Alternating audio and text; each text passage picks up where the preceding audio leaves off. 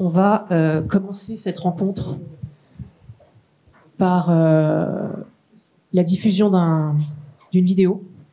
Donc on va partager l'écran pour que les gens en ligne puissent voir la vidéo. Donc comme je vous expliquais, c'est pour donner la parole au premier concerné, c'est le témoignage d'un ancien collègue de Gaza quand je vivais là-bas, qui a fait 5 km à pied pour pouvoir trouver un petit peu de réseau, pour pouvoir enregistrer des bouts, des mini-bouts d'audio qu'on a ensuite montés.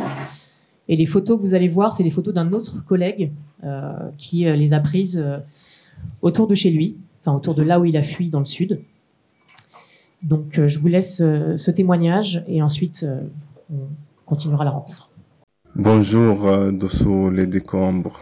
Bonjour de l'odeur de la mort et partout. Bonjour de la ville des morts, mais aussi la ville de la vie. Bonjour de Gaza. Je n'ai pas de mots pour décrire la situation actuelle à Gaza. C'est une tragédie humaine déchirante. Nous sommes confrontés à des conditions de vie extrêmement compliquées et difficiles, et bien sûr marquées par les bombardements intensifs partout, et surtout depuis le 7 octobre 2023. Aujourd'hui, nous sommes le 26 octobre 2023. Ces bombardements ont laissé plus de 7000 martyrs, dont plus de 2800 enfants et plus de 1600 femmes. N'oublie pas aussi qu'il y a plus de 18000 blessés. Ces blessés n'ont pas de place dans les hôpitaux de la bande de Gaza. Selon les informations du ministère de la Santé palestinien, il y a plus de 698 familles ont été effacées totalement du registre civil et plus d'1 million d'habitants ont été obligés de se déplacer. Et moi, j'habite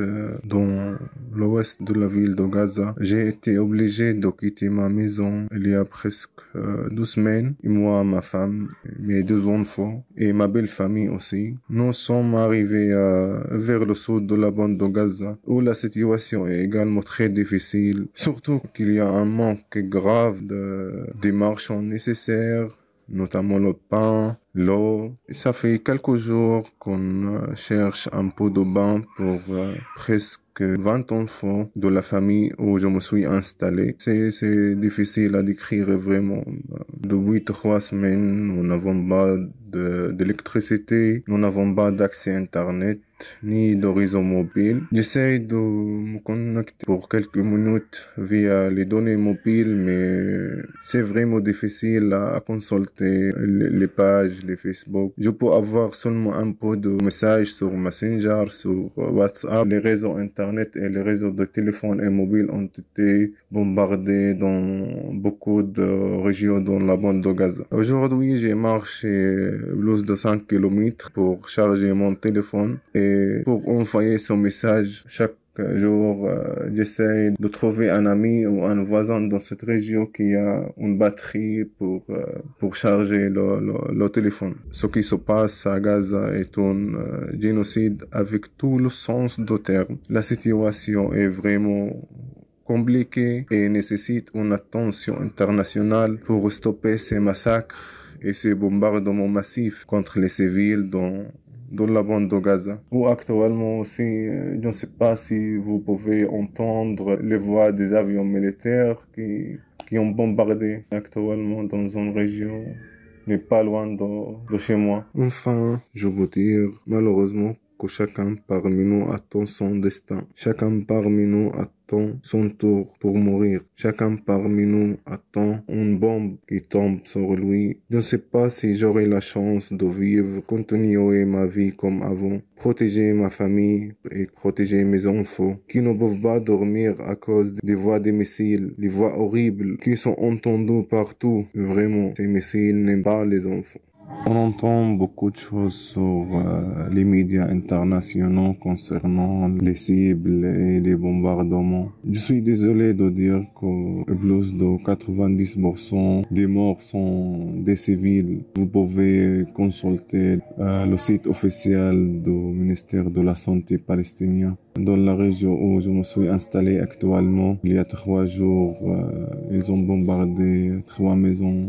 3 de mes cousins et leur famille ont trouvé la mort parmi eux 6 enfants. Aujourd'hui, après 3 jours ou 4 jours, on a trouvé la dernière enfant. Elle était nouveau-née, une petite fille de 2 semaines. On l'a trouvée à 30 mètres de la terre. C'est très horrible. Je n'arrive pas à ressembler les phrases, à bien parler parce que je vis vraiment dans des conditions très difficiles. Je ne peux pas sortir, je ne peux pas parler, je ne peux pas...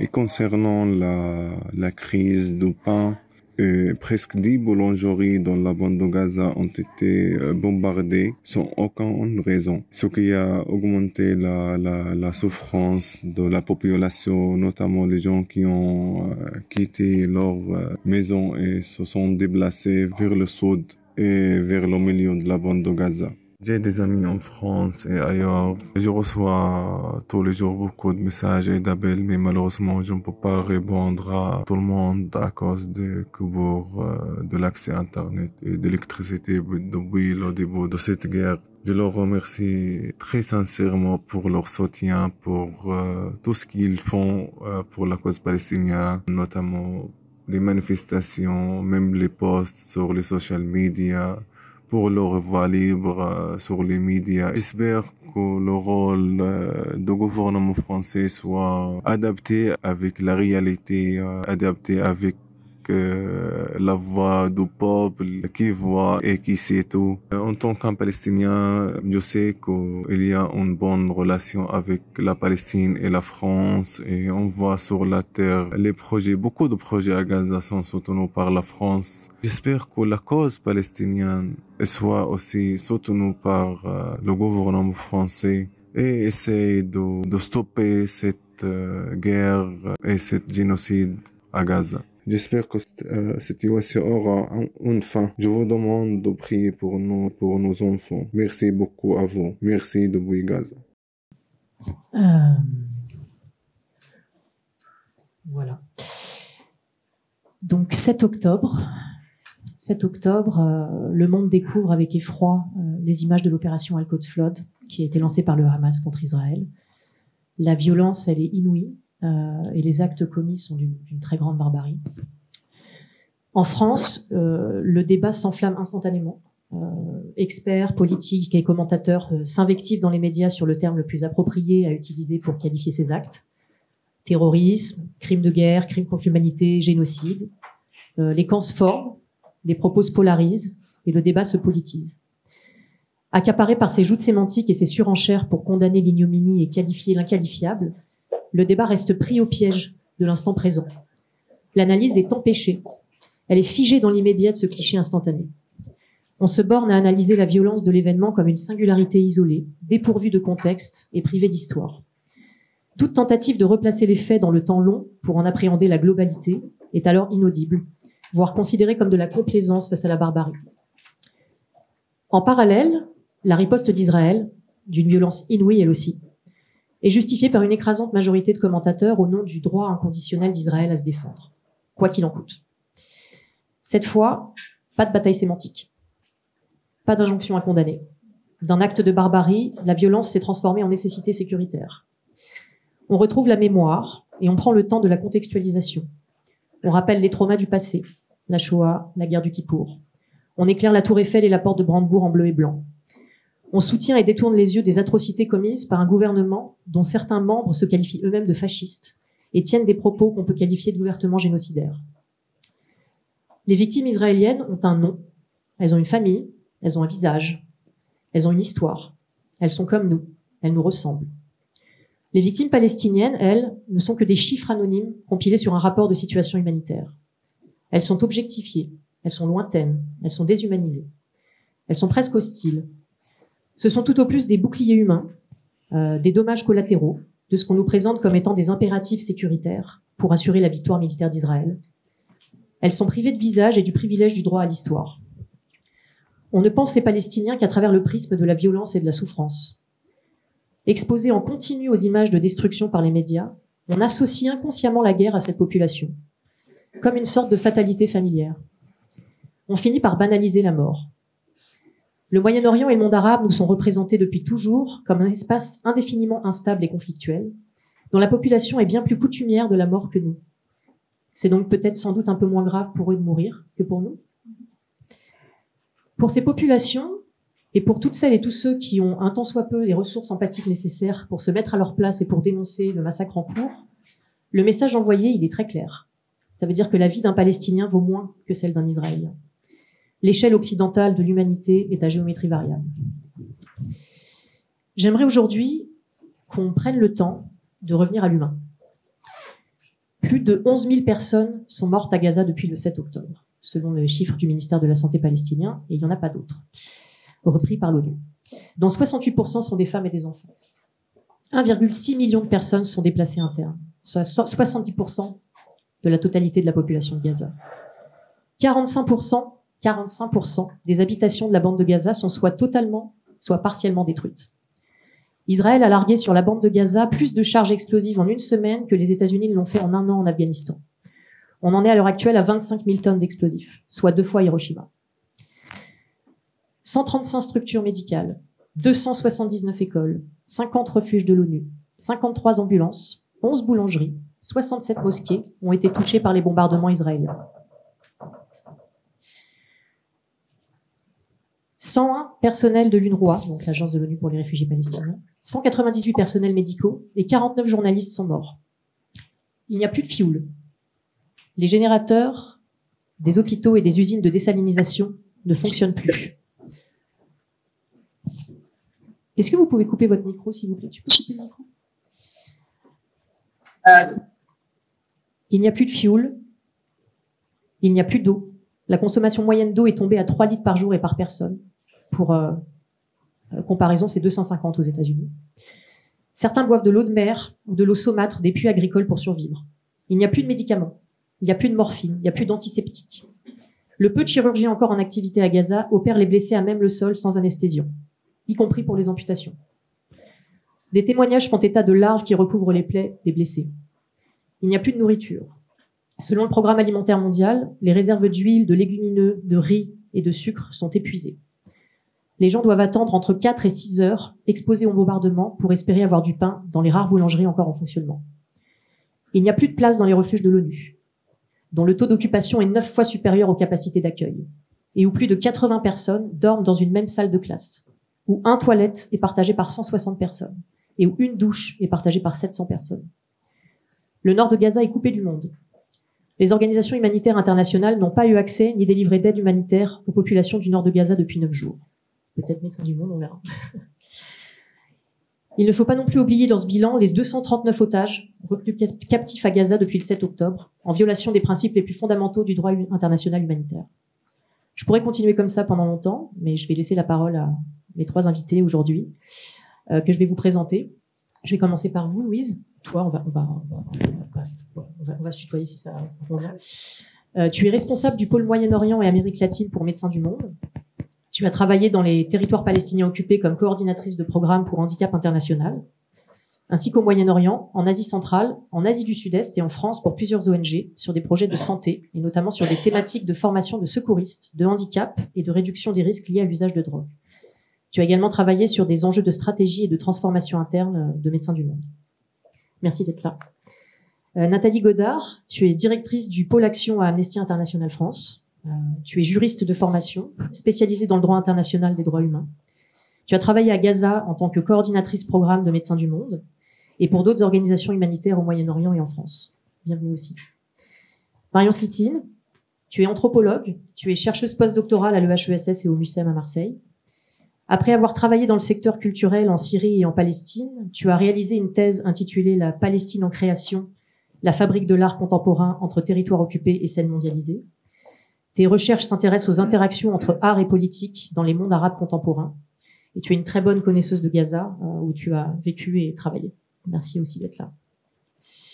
Et ben, sans plus tarder, on va commencer cette rencontre avec... que je vais découper en 4 points. Un premier point, on va faire un état des lieux sur la situation humanitaire. On a déjà un peu commencé à le faire dans l'introduction.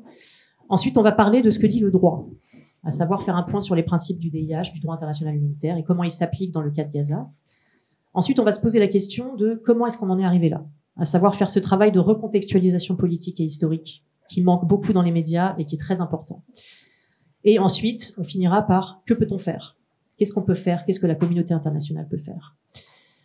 Donc Louise, je te laisse la parole pour le premier point. Est-ce que tu peux nous faire un point de situation et nous parler du travail de Médecins du Monde à Gaza ? Oui, non, j'ai pas besoin, pardon. Merci beaucoup. Oui, alors tout à fait. Bon, tu as déjà, avec les chiffres que tu donnes, commencé à donner une image.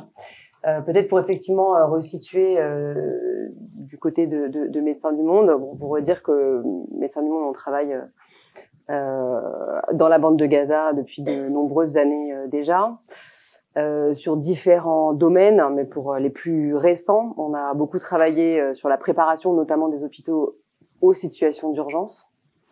Et pour tout vous dire, pas aussi forte qu'une situation comme celle-ci, clairement. Et on a beaucoup travaillé, on travaille encore sur les questions de santé mentale et de soutien psychosocial. On a par ailleurs contribué, pour illustrer là encore, à mettre en place des services dédiés, encore une fois, à la santé mentale, au soutien psychosocial dans les centres de santé primaires, et puis jusqu'à dans les grands hôpitaux dont on entend parler là ces derniers jours, ces dernières semaines.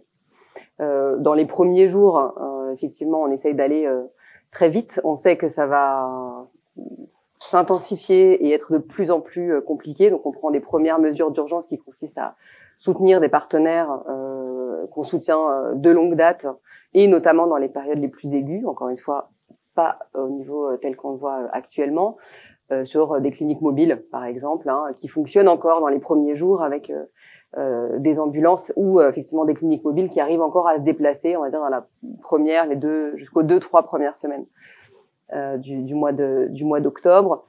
Très vite, à acheter aussi ce qui est encore disponible dans les stocks de médicaments, mais tout ça, ça s'arrête très vite. Et là, à ce stade, on a donc une équipe de 20 personnes à peu près dans la bande de Gaza. Une personne est volontaire dans un des hôpitaux de la bande de Gaza. Pour le reste, ils sont à l'image, évidemment, de ce que subit la population civile tous les jours. Tous et toutes, sauf deux, totalement déplacés dans des abris, tu le disais, des abris qui sont absolument pas faits pour recevoir ce nombre-là, cette quantité de population. Tous et toutes, plus ou moins, ont perdu des proches, et nous-mêmes, un de nos médecins est décédé la semaine dernière, a été tué dans le bombardement de son immeuble. Et je voudrais parler de lui une seconde, de Maïsara, parce que je trouve qu'il est encore, c'est une image, encore une fois, c'est une personne qu'on connaît bien, mais encore une fois parmi plus de 10 000 qui vivent cette situation et qui sont morts. Juste expliquer, donc c'est un médecin qui a été formé à l'étranger, qui a fait le choix de revenir exercer dans la bande de Gaza, de travailler pour une organisation comme Médecins du Monde, qui a été tué la semaine dernière, donc dans le bombardement, comme je le disais, avec sa famille, le bombardement de son immeuble.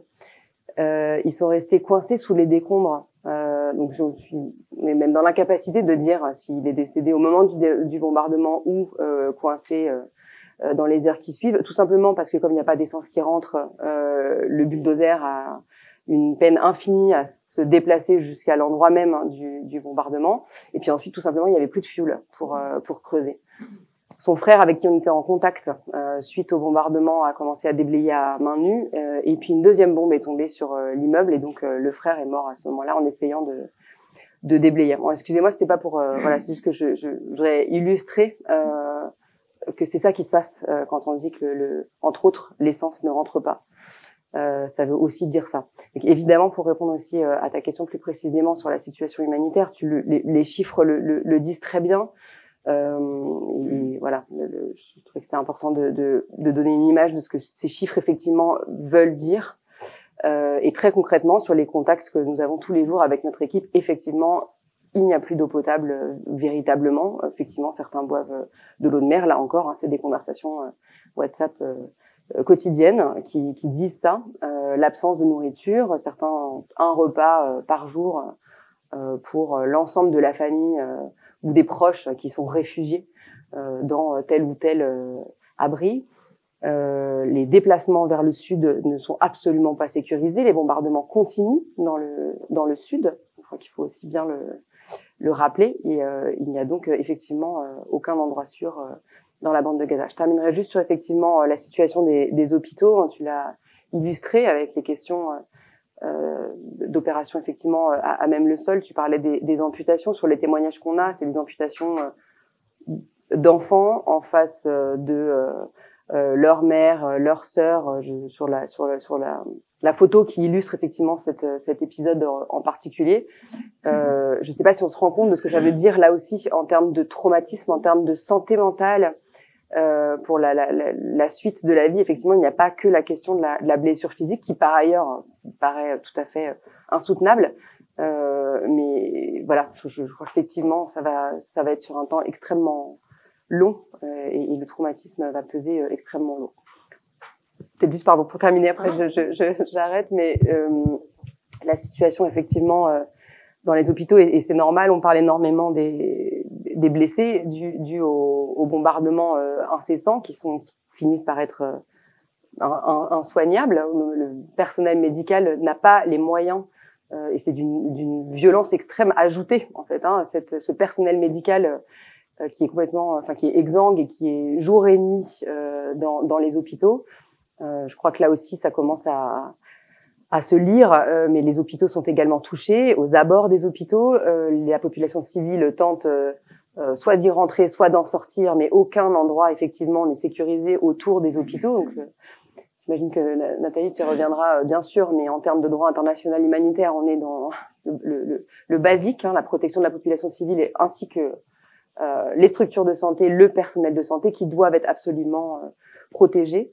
Et par ailleurs, dans les chiffres que tu donnais, Joanne, il faudra, le moment venu, ajouter toutes les personnes qui ne sont pas directement victimes des bombardements. Mais je parle effectivement, bien sûr, de tous les malades chroniques, toutes les personnes qui n'ont plus absolument accès à leur traitement quotidien, aux opérations dont ils devaient absolument bénéficier, les personnes, je parlais de Maïsara, coincées sous les décombres qui ne sont pas encore comptabilisées. Donc voilà, on est dans des chiffres largement sous-évalués à ce stade. 2700 personnes estimées coincées sous les décombres à l'heure actuelle. Merci beaucoup, Louise. Marion, je te donne la parole. Donc toi, tu connais Gaza, tu as vécu à Gaza. Est-ce que donc la situation humanitaire, il faut le dire, elle était déjà catastrophique avant le 7 octobre. Hein. Est-ce que tu peux nous en dire plus sur les conditions de vie à Gaza avant le 7 octobre? Et tu peux aussi nous parler aussi de maintenant. Hein, je vais peut-être commencer par maintenant, de ce qu'on peut savoir en fait, puisque au-delà à côté de tout ce que vous avez très bien décrit, il y a la difficulté en fait tout simplement d'avoir des nouvelles. Là, c'est vraiment, une coupure vraiment très très totale. Donc, quand on peut avoir des nouvelles, c'est toutes les 24 heures, 48 heures, etc. C'est une situation vraiment, c'est vrai qu'il a dit bien mieux que moi, mais où les mots vraiment manquent. C'est une hécatombe. On ne sait plus du tout où donner de la tête dans les strates de conséquences à la fois. Sur le système de santé qui est complètement en explosion, sur le système de santé mentale aussi, dont on va avoir les conséquences bien plus larges. Là, il y a quelques personnes qui ont réussi à sortir ce week-end. Donc en général, c'est des gens, c'est une minorité, ça ne représente rien du tout. Par Rafah, donc par le sud, évidemment, parce que c'est le seul point de passage qui n'est pas en fait un point de passage, mais qui parce que c'est soit des binationaux ou parce que c'est des gens qui sont proches des institutions internationales, ont réussi au compte-gouttes à sortir, mais avec des efforts extrêmes de la... Oula, c'est très fort là. Et donc non seulement ils ont vécu donc 3 semaines complètement dans un cauchemar évident, une un enfer où certaines personnes ont dû changer plus de 12 fois de maison. Leur maison a été bombardée. Tout le monde est... Il n'y a personne qui est épargné. Enfin, tout le monde a perdu des proches, tout le monde a perdu leur maison. Le pain... tu disais quelques heures, parfois, enfin moi, ce que me disaient les personnes hier, c'était que parfois ils attendaient 10 heures pour avoir un sac de pain, et le pain qui était à 5 shekels avant le 7 octobre est à 50 shekels, la farine, pareil, enfin il y a vraiment l'inflation en fait qui est énorme, enfin et donc des gens qui sont allés dans le sud, qui ont pu aller dans le sud, n'ont évidemment pas non plus été épargnés. Des gens qui sont dans le nord maintenant sont coincés, et donc enfin il y a vraiment, bon, après le système de santé, vous allez en parler beaucoup mieux que moi, mais enfin il faut vraiment se rendre compte que par exemple les césariennes sans anesthésie, c'est complètement du grand délire. Après évidemment on est dans une situation aujourd'hui de blocus total, mais il faut savoir que le blocus n'a pas commencé le 7 octobre et que il y a eu, donc le blocus a commencé en 2007 à Gaza, donc blocus qui est une punition collective et qui est donc selon le droit international humanitaire, une violation du droit international humanitaire, a commencé donc en 2007, après que donc le Hamas a gagné les élections qui étaient observées par des observateurs internationaux comme légales, et ensuite à la suite de rivalité interpalestinienne entre le Fatah, qui était au pouvoir sur la bande de Gaza depuis une dizaine d'années, et le Hamas. Le Hamas a pris le pouvoir total, disons, sur la bande de Gaza, et ça a renforcé, je dis bien renforcé, le blocus en fait sur Gaza, parce qu'en fait le blocus sur Gaza commence bien avant, en fait, il commence dans les années 89, 90 même, on peut le faire remonter. Enfin, en tout cas, les restrictions aux circulations des Palestiniens de Gaza remontent en fait à l'occupation en 67. Il n'a fait que se renforcer au fil des années. Et donc voilà, dès les années, enfin voilà, vraiment dès les années 89, Israël a imposé un système de permis aux Palestiniens qui donc régulait les circulations, et qui ensuite s'est renforcé de manière drastique à partir de 2007. Et en fait, qu'est-ce que ça veut dire un blocus dans la vie quotidienne? C'est un blocus, bon, déjà maritime, c'est-à-dire que avant, tous les données là que je vais donner, c'est avant le 7 octobre, mais la zone de pêche était limitée à 6 miles, donc je crois que c'est 11 kilomètres à peu près, donc en fait c'est totalement en deçà de la limite où les poissons sont, donc en fait il y a une sous-alimentation aussi à cause de ça. Le blocus est terrestre, puisque donc il y a ce mur qui encercle donc la bande de Gaza avec la frontière israélienne. Il y avait que deux points de passage entre le nord et le sud, donc c'était Erez, donc avec la bande avec la frontière avec Israël, et Rafah avec la frontière avec l'Égypte, et un point de passage, Kerem Shalom, pour les marchandises. Donc on est vraiment dans une situation où le blocus terrestre fait qu'on ne sort pas et on n'entre pas dans Gaza. Il y a seulement les humanitaires, donc vous êtes les représentantes, les diplomates ou semi-diplomates, en tout cas les personnes qui rentrent par les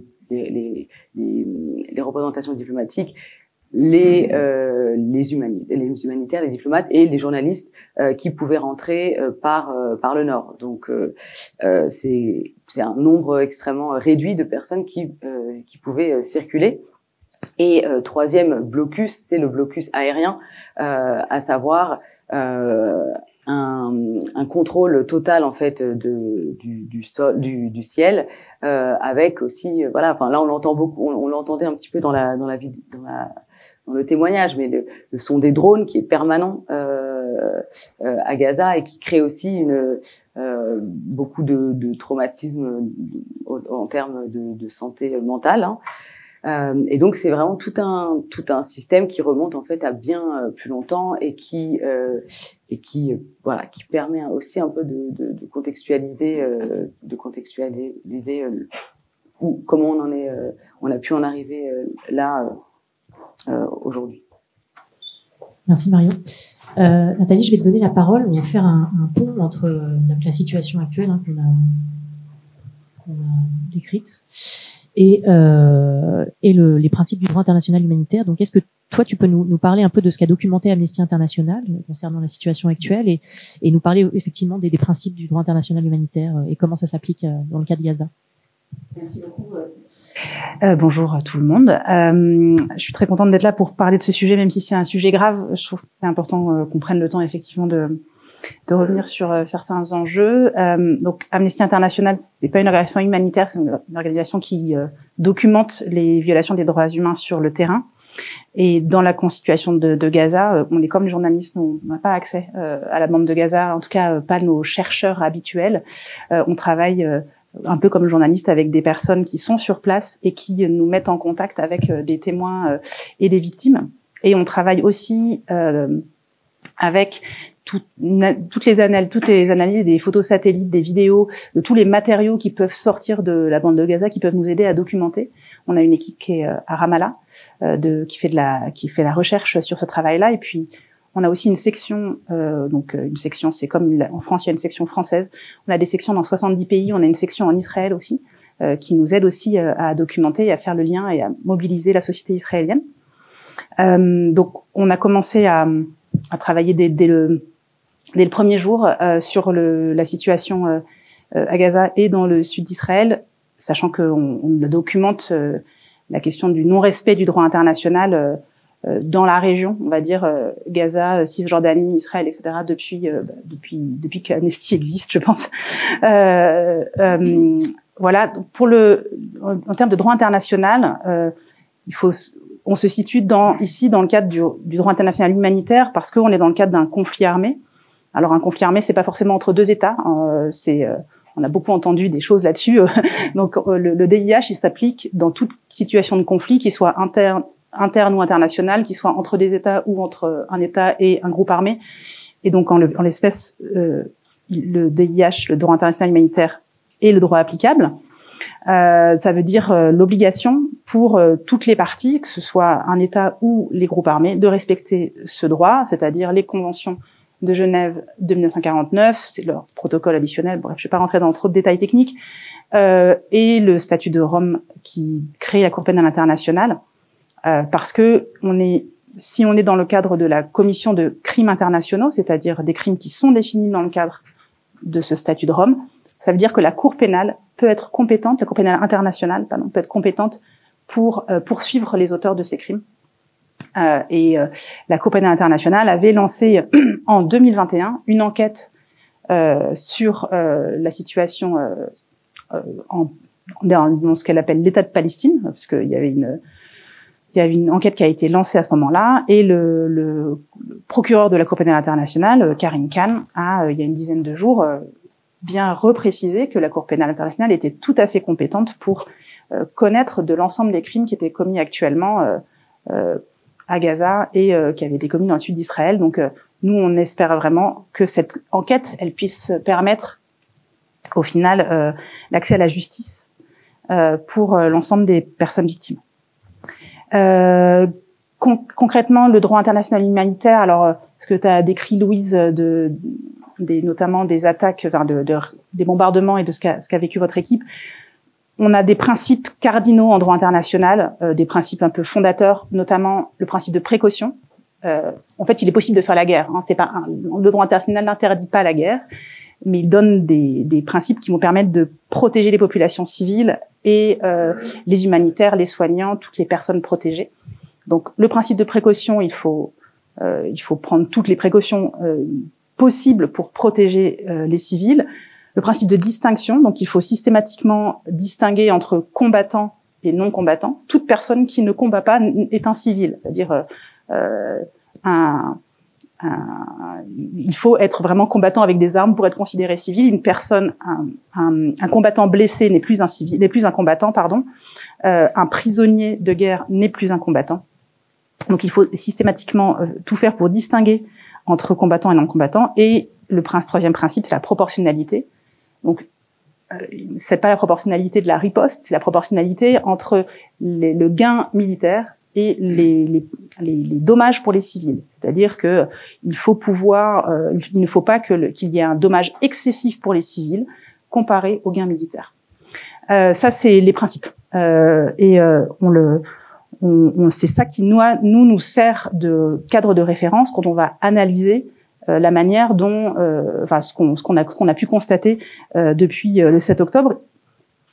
Au-delà du droit international humanitaire, il faut savoir que tout le droit international des droits humains, c'est-à-dire toutes les autres règles qui peuvent s'appliquer, que ce soit le droit à la liberté d'expression, les problématiques de mauvais traitement, d'interdiction de la torture, etc., s'appliquent en tout temps. Il n'y a pas de dérogation en temps de guerre, tout ceci est absolument applicable. Et je le dis aussi, non seulement pour la bande de Gaza, mais aussi pour la Cisjordanie, puisqu'on a aussi, une attention très forte sur la situation actuellement en Cisjordanie. Et j'y reviendrai, des choses qu'on a pu documenter, notamment sur le traitement des prisonniers palestiniens. Et la Cisjordanie, par ailleurs, étant une zone occupée, sur les zones d'occupation, le droit international humanitaire est également applicable. Donc voilà, on est sur ce droit-là. Par rapport à ce qu'on a documenté, donc je vais revenir un instant déjà sur le 7 octobre lui-même, puisque on a documenté aussi les attaques du Hamas et des autres groupes armés palestiniens sur le sud d'Israël. On a pu rencontrer des témoins, analyser différents documents, des vidéos, etc. Notamment sur la rave party, la Nova party, où il y a eu plus de 260 civils au moins qui ont été tués. Et tu l'as dit de manière assez barbare et des exécutions sommaires de masse. Donc c'est les massacres du 7 octobre et les prises d'otages sont évidemment des attaques délibérées contre des civils qui se constituent des crimes de guerre. Et la prise d'otages de civils n'est autorisée en aucune circonstance, ni en temps de guerre, ni en temps de paix. Donc cela relève également du crime de guerre. On parle de 33 enfants notamment qui font partie de ces otages. On a sorti quelques jours après le 7 octobre un rapport sur justement la Nova Party. Et on appelle systématiquement à la libération des otages et à l'arrêt des tirs de roquettes, puisque les tirs de roquettes indiscriminés, par nature, ne permettent pas de faire la distinction entre combattants et non-combattants en raison du matériau utilisé qui ne permet pas de cibler précisément. Concernant la réponse israélienne, tu l'as dit tout à l'heure que par rapport au blocus, alors le blocus de la bande de Gaza, nous on le qualifie depuis longtemps de crime de guerre. Le siège total en est évidemment un, et le fait de recourir à la famine comme arme de guerre ne peut être considéré comme acceptable en droit international. Et on l'a dénoncé immédiatement, tout comme l'évacuation forcée, l'ordre d'évacuation, pardon, du nord vers le sud de la bande de Gaza, qui est intervenu une semaine après le 7 octobre, relève pour nous du transfert forcé de population qui est également, alors je vais pas dire crime de guerre à chaque fois, je vais me répéter, mais on est vraiment dans des violations extrêmement graves du droit international. Ensuite, nous on a documenté à la fois donc l'usage potentiel de phosphore blanc, qui est une substance extrêmement inflammable qui ne peut pas être utilisée sur des zones civiles, qui n'est pas interdite totalement en droit international, mais qui doit être utilisée qu'on ne peut pas utiliser sur des zones civiles, qui provoque des brûlures atroces sur les personnes. On a aussi documenté, on a sorti un rapport le 20 octobre qui documente 5 attaques qui se déroulent entre le 7 et le 12 octobre dans la bande de Gaza. où concrètement, c'est ce qui apparaissait aussi dans la vidéo, on a des familles entières qui sont effacées, des rues pulvérisées, des immeubles détruits, donc à la fois des attaques indiscriminées, c'est-à-dire qui vont toucher des zones qui ne permettent pas de faire distinction entre des combattants et des populations civiles, des attaques qui sans avertissement préalable ou avec un avertissement préalable qui ne permet pas réellement aux personnes de se mettre à l'abri. Et puis également possiblement des attaques dirigées directement contre des biens civils. Donc tout ceci relève de potentiels crimes de guerre. C'est également la raison pour laquelle nous on demande autant le fait qu'il y ait une enquête, qu'on puisse avoir accès à la bande de Gaza et qu'on puisse et que la Cour pénale internationale puisse poursuivre son enquête. On a aussi documenté, donc je le disais tout à l'heure, la situation en Cisjordanie. C'est la semaine dernière, on a sorti un rapport sur les prisonniers palestiniens. Il y a eu une vague d'arrestations assez importante en Cisjordanie, avec un recours à la détention administrative. Détention administrative, c'est un outil de répression qui est utilisé de très longue date par les autorités israéliennes pour mettre en prison sans charge, ni preuve, ni aucune communication aux avocats des Palestiniens et des Palestiniennes. On est passé à près de 2000 personnes en détention administrative là récemment. Je crois qu'on était ça a quasiment doublé. Et souvent, c'est des personnes qui peuvent rester en détention administrative quelques jours ou quelques semaines ou quelques mois, voire plus longtemps, sans que des charges ou des preuves leur soient connues. Et plus globalement, il y a eu une forte augmentation du nombre de personnes détenues, puisqu'on est à peu près à 6000 personnes détenues, alors détention administrative ou autre. Et les témoignages qu'on a recueillis font état d'humiliation, de recours à des mauvais traitements, voire à de la torture. Dans le cadre de cette répression en Cisjordanie, il faut savoir qu'il y a ce qui se passe en Cisjordanie aujourd'hui se passe un peu loin des yeux parce que on est tous focalisés sur la bande de Gaza et à raison, mais il y a aussi énormément de violence, notamment à Jenin. On est en train de continuer d'investiguer nous là-dessus et on le suit de près et voilà, on est très attentif à ce qui se passe là-bas.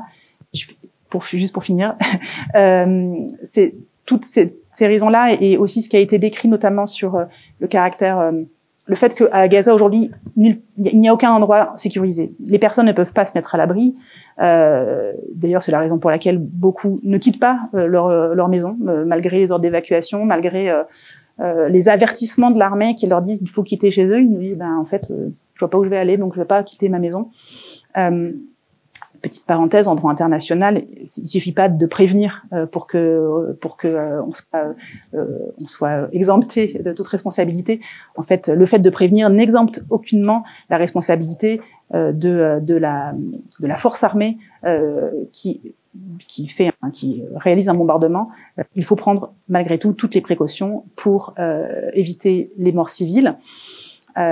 Et tout comme le fait de recourir à des boucliers humains n'est pas non plus une dérogation pour dire, puisqu'il recourt à des boucliers humains, nous pouvons bombarder, il faut, malgré le recours à des boucliers humains, par potentiellement les groupes armés palestiniens, cela n'exempte en rien l'armée israélienne de prendre toutes les précautions pour protéger les civils. Et j'ai complètement perdu mon fil. Par rapport à cette situation-là, c'est la raison pour laquelle nous, on appelle à un cessez-le-feu, dans la bande de Gaza, qui n'est pas forcément quelque chose qu'on fait très régulièrement dans le cadre des conflits, parce que dans le cadre de la bande de Gaza, les personnes n'ont nulle part où aller, et que en dehors, au vu du nombre de victimes jusqu'à aujourd'hui, du degré de destruction qui est gigantesque et qui va peser énormément aussi pour les prochaines années. Hein, si on parle de la moitié des habitations qui sont touchées ou détruites, on imagine les conséquences absolument faramineuses pour l'avenir et pour la protection des civils et la protection aussi des otages eux-mêmes. C'est la seule solution qu'on voit aujourd'hui, c'est le cessez-le-feu pour pouvoir protéger efficacement la population civile. Il n'y a aucune autre solution pour nous aujourd'hui, au vu de ce qu'on a documenté en termes d'impact des bombardements sur les populations civiles. Merci beaucoup. Louise, pour rester sur le droit international humanitaire, est-ce que tu pourrais nous parler un peu de la place et du rôle des humanitaires par rapport au DIH? Et est-ce que tes équipes sur place ont constaté d'éventuelles violations du DIH? Toujours pas. Alors oui, en termes de rôle particulier, Nathalie, tu le listais, je crois, mais effectivement, le personnel de santé, le personnel humanitaire, encore une fois, fait l'objet d'une protection nette, au même titre que la population civile. Mais en tout cas, il y a effectivement encore une fois, je le disais tout à l'heure, mais une sanctuarisation indispensable de ce personnel-là et des infrastructures dans lesquelles il et elle travaillent. Ça vaut aussi, bien sûr, pour les ambulances, évidemment, en tout cas, voilà, qui doivent absolument faire l'objet de précautions particulières et de protection. Et pour répondre à ta question, oui, là encore, donc je pense que c'est important de connaître ses limites et les limites de son mandat. Donc effectivement, nous n'avons pas, nous, à Médecins du Monde, le mandat qu'a Amnesty, par exemple, en matière d'enquête et de documentation.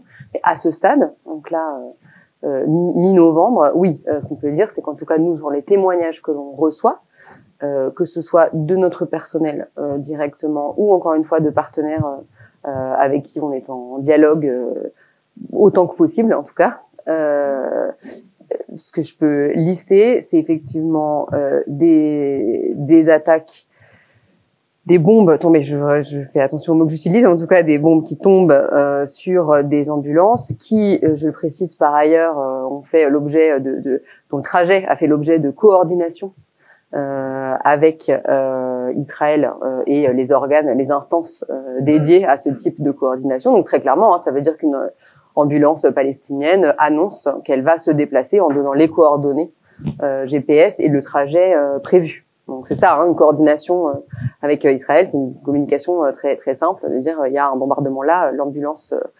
numéro telle va se déplacer de telle manière. Et donc cette ambulance-là est frappée par une bombe. Donc ça, pour le coup, c'est un témoignage assez clair, qui est relativement public, avec des ambulanciers décédés, évidemment tués par ce bombardement-là. Et puis, de manière encore plus récente, là, c'est autour des hôpitaux. Je le disais, c'est pareil. Nous n'avons pas les moyens techniques de donner précisément l'emplacement des bombardements. Après, quand un collègue nous dit qu'il est il est mort de peur, en fait, tout simplement parce que ça bombarde juste à côté et que lui travaille dans l'hôpital. Je crois que là, effectivement, on peut, de manière assez simple, dire que l'hôpital n'est absolument pas protégé.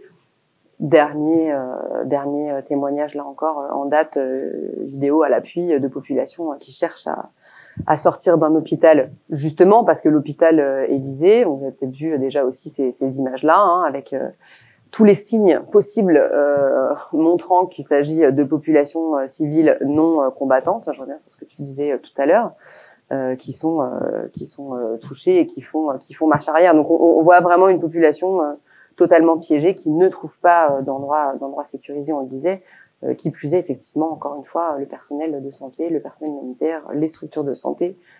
Il n'y a pas effectivement de protection tel que pourtant le droit international le commande très clairement à Israël. Petite question rapide, est-ce que, parce que je disais dans mon introduction que le nord de Gaza était quasiment coupé du monde, est-ce que vous avez des équipes dans le nord? Maïsara, dont je vous parlais tout à l'heure, était dans le nord. Je l'ai pas précisé, il n'a absolument pas pu se déplacer parce qu'il avait tout simplement des parents âgés qui ne pouvaient pas être mobiles. Tu as décrit tout à l'heure la situation dans les abris, donc c'était impensable pour eux effectivement de quitter leur maison pour aller où et comment par ailleurs. C'est un autre sujet. Donc Maïsara, j'en ai parlé malheureusement déjà. On a encore deux personnes de notre équipe dans le nord, avec qui c'est extrêmement compliqué d'avoir des contacts, mais on arrive une fois par jour à peu près à avoir un signe de vie, pas forcément en plus. Il y en a un qui est réfugié en sous-sol, dans un équivalent de château d'eau. Voilà, deux personnes au nord. On en avait encore un quatrième qui a fait la route hier, donc avec un niveau de stress de tous les côtés, évidemment, très très haut. Lui a eu une petite fille qui est née il y a une semaine, donc il s'est énormément posé de questions, évidemment. Il est arrivé hier, à Rafah. Pour recontextualiser, pour les personnes qui ne savent pas, tu peux nous expliquer cet accord pour le corridor humanitaire qui a été ouvert juste en tout cas, voilà, il y a un corridor humanitaire qui est censé être sécurisé, qui a été ouvert quoi, quelques heures par jour, c'est ça ? 4 heures, ouais. 4 heures. Alors, effectivement, moi, j'utiliserais pas le terme de corridor, même si effectivement, il a pu être utilisé. Le terme de pause a été utilisé. Quoi qu'il en soit, il faudrait pouvoir démontrer qu'elles sont effectives. Je peux pas absolument pas en attester à ce stade. C'est absolument pas une solution acceptable, en tout cas pour, je parlerai au nom en tout cas des organisations humanitaires. Il suffit pas effectivement d'arrêter de frapper pendant 4 heures. On a listé l'étendue des besoins, la situation actuelle. Donc effectivement, on est très très loin du compte, si je peux le dire de manière simple. Et clairement, je pense qu'on se rejoint tout à fait sur la demande de cesser le feu. C'est la seule façon, là encore, vu le contexte particulier de la bande de Gaza, de protéger et de cesser effectivement le massacre en cours. Donc effectivement, pas de corridor. Et je reviendrai juste aussi sur les quelques ouvertures à Rafah. On a à peine parlé, mais tant mieux, parce que encore, je trouve que c'est vraiment une goutte d'eau. C'est presque obscène, mais du nombre de camions qui sont rentrés par l'Égypte, où là on est vraiment, excusez-moi, c'est ridicule vu là encore le nombre. C'est 3%, il me semble, de ce qui rentrait avant. Voilà. Avant le 7 octobre. Et on n'est même plus, même si effectivement la situation était déjà dramatique avant le 7 octobre, mais on est tellement encore au-delà que effectivement, par rapport aux besoins qui sont à couvrir, c'est vraiment une goutte d'eau. Donc tant d'efforts diplomatiques. On y reviendra peut-être pour ça, c'est assez consternant. Et tu le mentionnais tout à l'heure, Marion, il y a d'autres points de passage, effectivement, Kerem Shalom, qui est quand même sous contrôle israélien, qui aurait été au moins une possibilité pour répondre au moins aux besoins primaires. Voilà. Mais bref, faut répondre sur les pauses, c'est pas quelque chose d'entendable. Merci beaucoup. Est-ce que Marion, tu veux rajouter quelque chose sur cette section ou on passe à la moi, section. Moi, je suis assez, juste, je voulais peut-être souligner le caractère inédit quand même de cette situation humanitaire et humaine, dans le sens où, tu l'as un peu dit. On est dans une situation de blocus, de siège, ou qui est complètement différente de comme à Alep par exemple, ou à Mariupol, où il y avait des réfugiés de guerre. Là aujourd'hui, à Gaza, il n'y a pas. Les quelques personnes dont je parlais, c'est une exception qui confirme la règle. Et donc on est vraiment dans une situation assez inédite en fait dans l'histoire des conflits. À savoir une impossibilité à sortir. Il faut savoir aussi que donc la population de Gaza est une des populations les plus densément peuplées au monde, dans les 5 plus hautes au monde. On est sur une bande de terre du nord au sud, de 40 km de long sur 10 km de large à peu près en moyenne, avec 2,3 millions d'habitants. Je parle encore au passé. Donc il y a eu des transferts de population du nord au sud. Donc là maintenant, il faut s'imaginer qu'il y a à peu près 2 millions de Gazaouis qui sont sur 20 km de long. Donc on est vraiment dans une donc la densité a évidemment augmenté. Je voulais aussi peut-être revenir sur cette moi, quelque chose qui m'aberre et qui me choque énormément, c'est ce qu'on entend dans les médias sur la guerre des chiffres, le débat même sur le chiffre, qui est complètement scandaleuse selon moi, d'autant plus que c'est pendant les 6 dernières guerres depuis 2012, on n'a jamais remis en cause les chiffres du ministère de la Santé, qui en l'occurrence sont fiables, mais là en l'occurrence Et là, ils sont en deçà aussi d'une réalité, puisqu'il y a ceux que vous avez mentionnés qui sont dans les décombres, ceux qui meurent ou qui vont mourir à cause de l'interruption de leur traitement, etc. Donc, enfin, faut quand même dire, par exemple, à l'UNRWA, qu'il y a 100, je sais pas si tu l'as dit, mais 101 employés de l'UNRWA qui a été tué depuis le début de la guerre.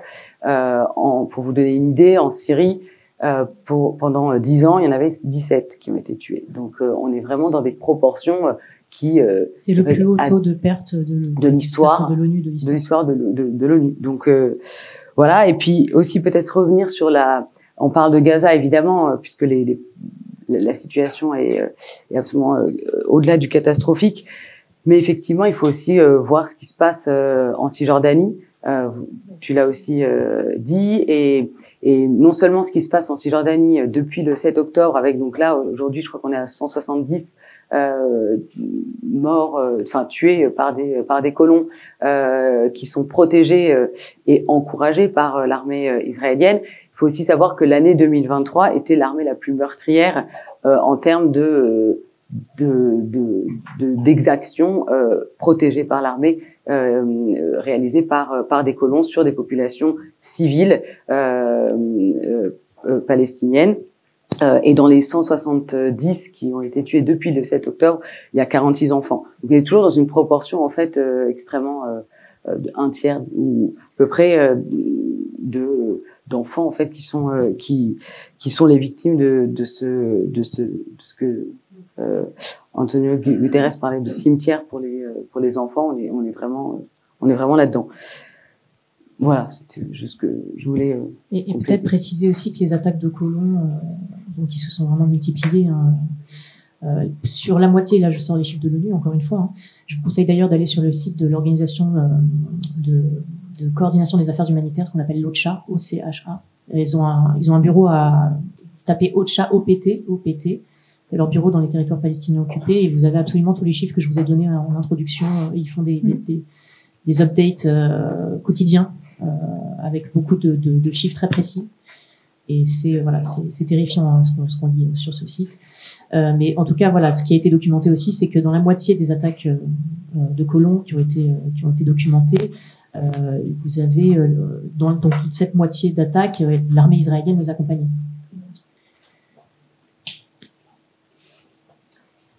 Du coup, t'as lancé la troisième partie, mais je sais pas si tu veux rajouter quelque chose. J'allais te poser la question, savoir comment on en était arrivé là en fait.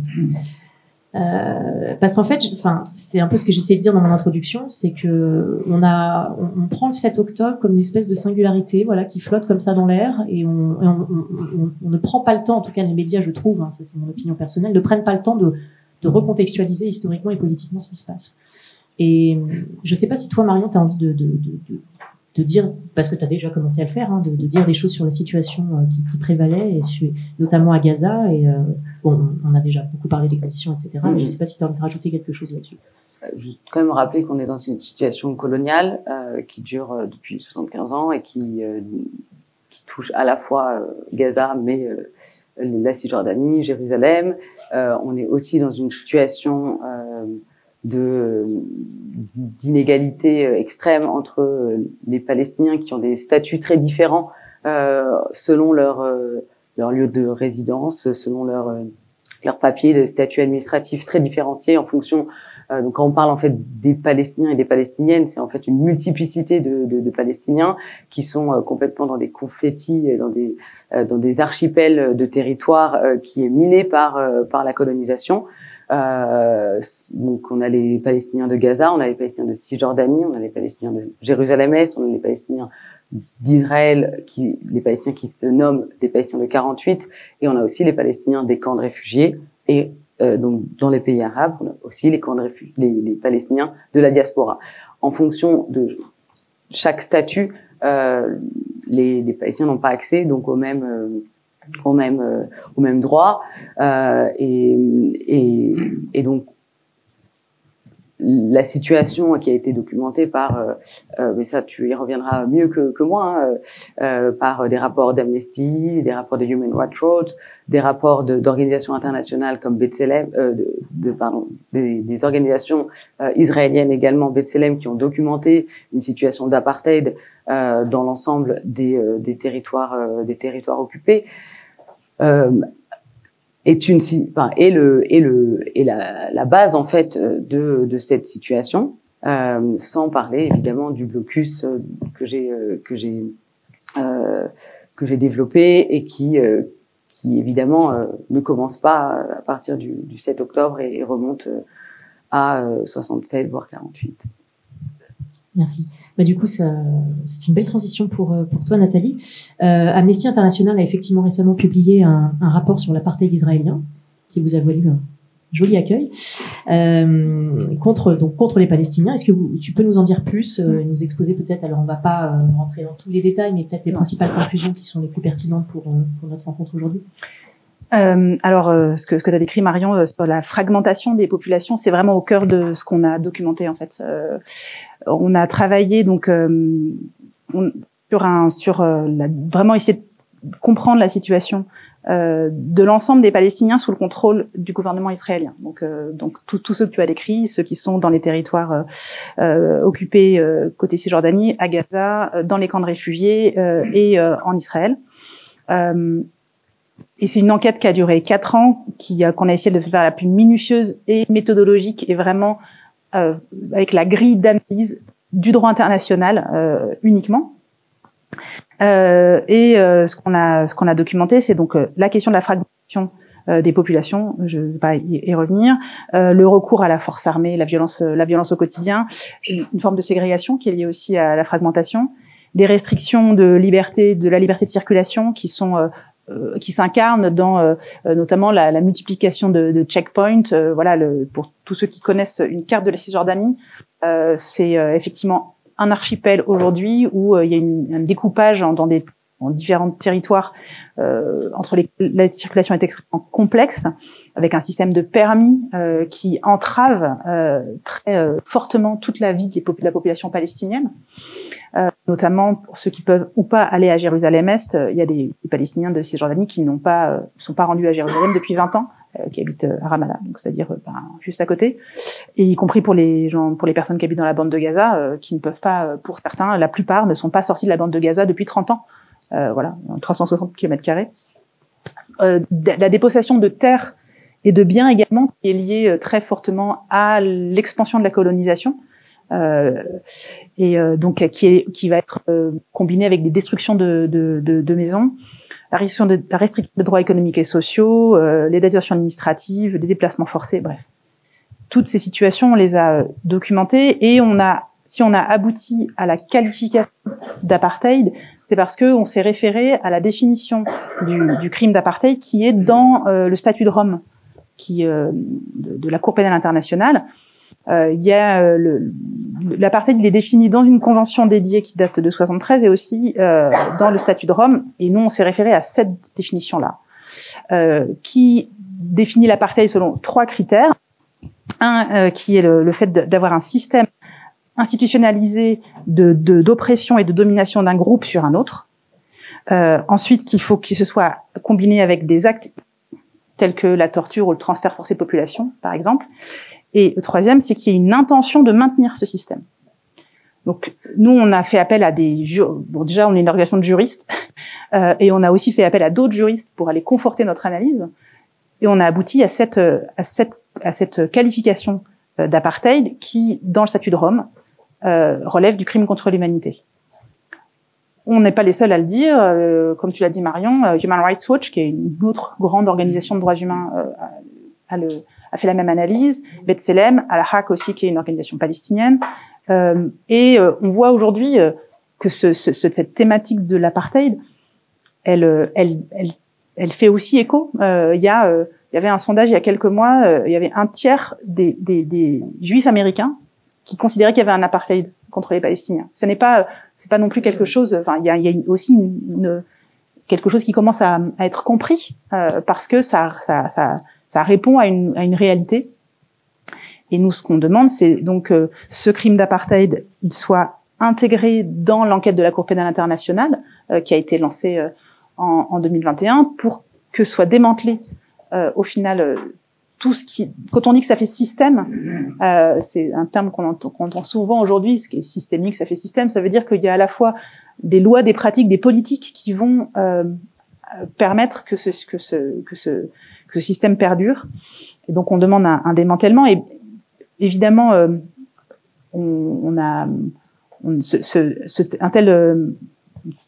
tel système aujourd'hui ne justifie pas ce qui s'est passé le 7 octobre.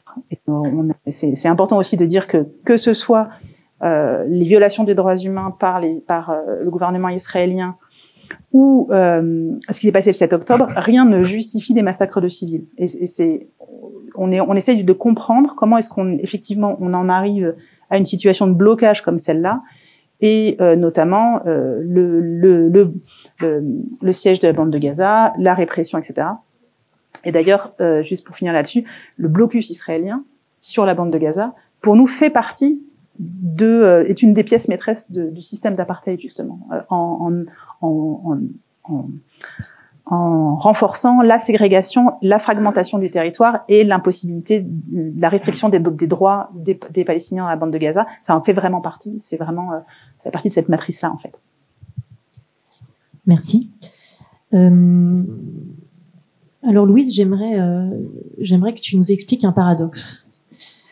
Donc, la population palestinienne, elle compte parmi les plus grands récipiendaires d'aide internationale au monde, avec plusieurs dizaines de milliards de dollars qui sont investis par la communauté des bailleurs dans des projets humanitaires et de développement depuis des décennies. Pourtant, au lieu de s'améliorer, la situation des Palestiniens s'aggrave. Et donc, est-ce que tu peux nous expliquer ce paradoxe et qu'est-ce qu'on peut faire pour y remédier? Et est-ce que tu peux répondre à la question de savoir si les bailleurs et les organisations internationales jouent un rôle dans la poursuite de l'occupation? Bonne chance. Okay.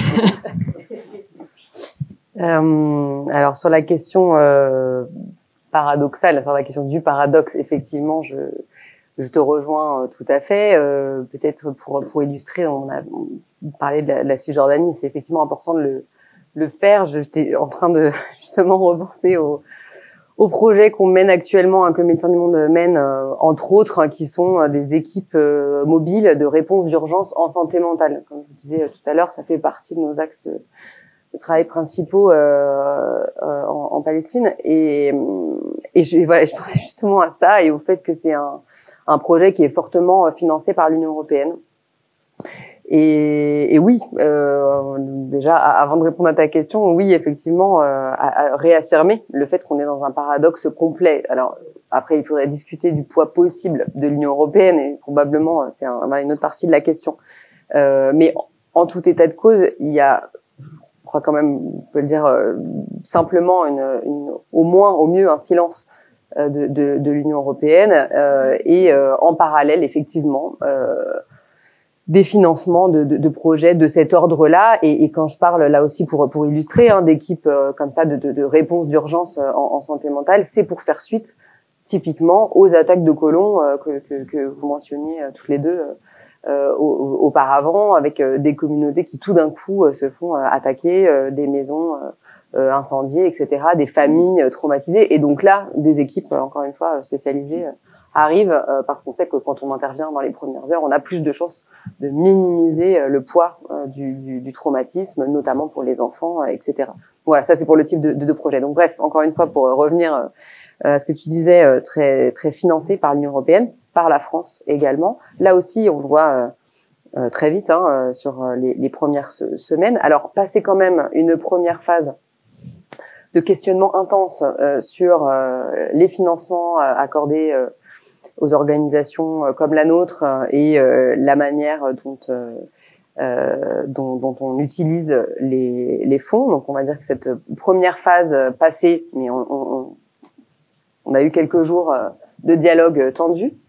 On peut dire qu'on a passé cette première phase et que les bailleurs, en tout cas pour ce qui nous concerne, ont maintenu leur financement, voire proposé des enveloppes supplémentaires qui sont là actuellement totalement inutiles. On parlait du fait que Une partie de la réponse de Médecins du Monde, évidemment, comme d'autres organisations, a consisté à organiser un fret, à envoyer 6 tonnes de matériel médical et chirurgical qui, pour l'instant, est coincé en Égypte.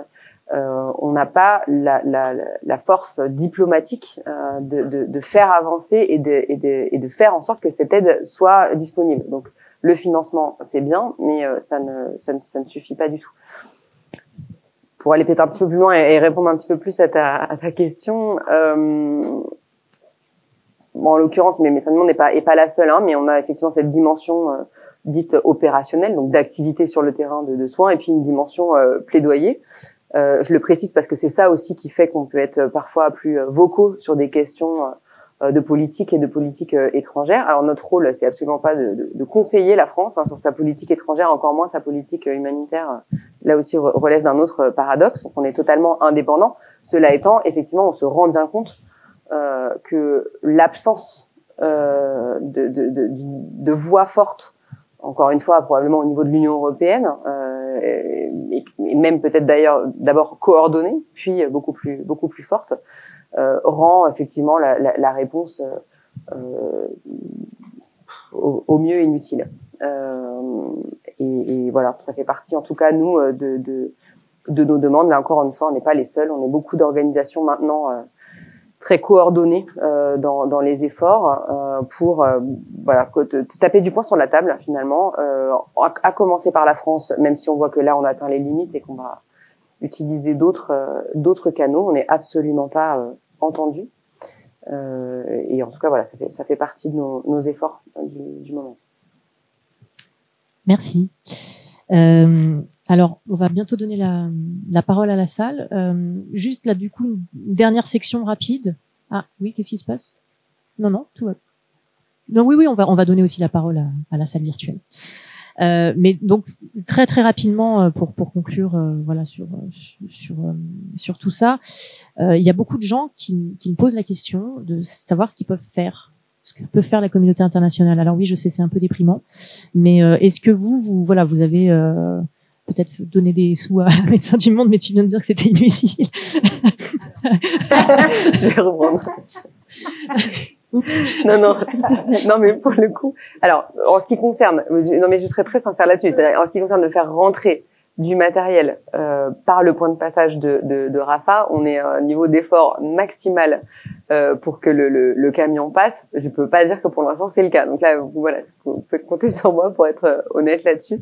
Après, très clairement, il s'agit de monter des équipes médicales pour qu'elles soient prêtes à intervenir, parce que je ne suis pas en mesure d'être sûre que notre équipe gazaoui sera en mesure de travailler, et c'est bien normal pour de multiples raisons.